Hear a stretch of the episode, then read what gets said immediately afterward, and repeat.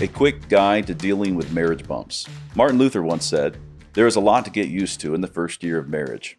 One wakes up in the morning and finds a pair of pigtails on the pillow which were not there before." Family is rightly called the school of character. You will get all sorts of opportunities to confess your sin and put on new virtues. But there are also plenty of opportunities to get out of fellowship with one another.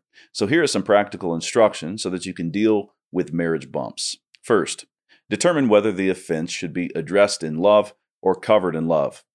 He overcooked the steaks. Let love cover it without mention.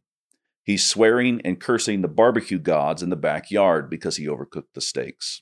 Go ahead and bring that one up with him. If a sin needs to be addressed, then confront it simply, forgive immediately, and get on with your day.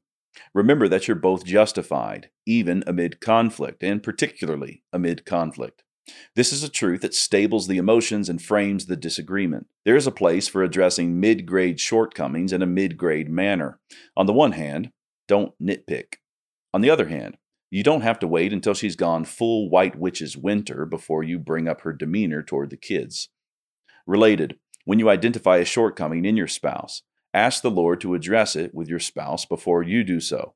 He often straightens things out and espouses one without a word. When you are out of sorts, get back into fellowship before you do anything else. Keep short accounts. You don't have to be a rocket scientist to know that the American family is in bad shape.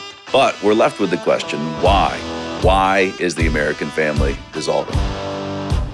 I believe that there is a covenant solution to the dissolving American family. So I sat down with Pastor Doug Wilson, Pastor Toby Sumter, and several other of my friends to talk about covenant marriage, covenant parenting, even the covenant and the cosmos. It's called The Case for the Christian Family, and it's available March thirty-first. I hope you enjoy.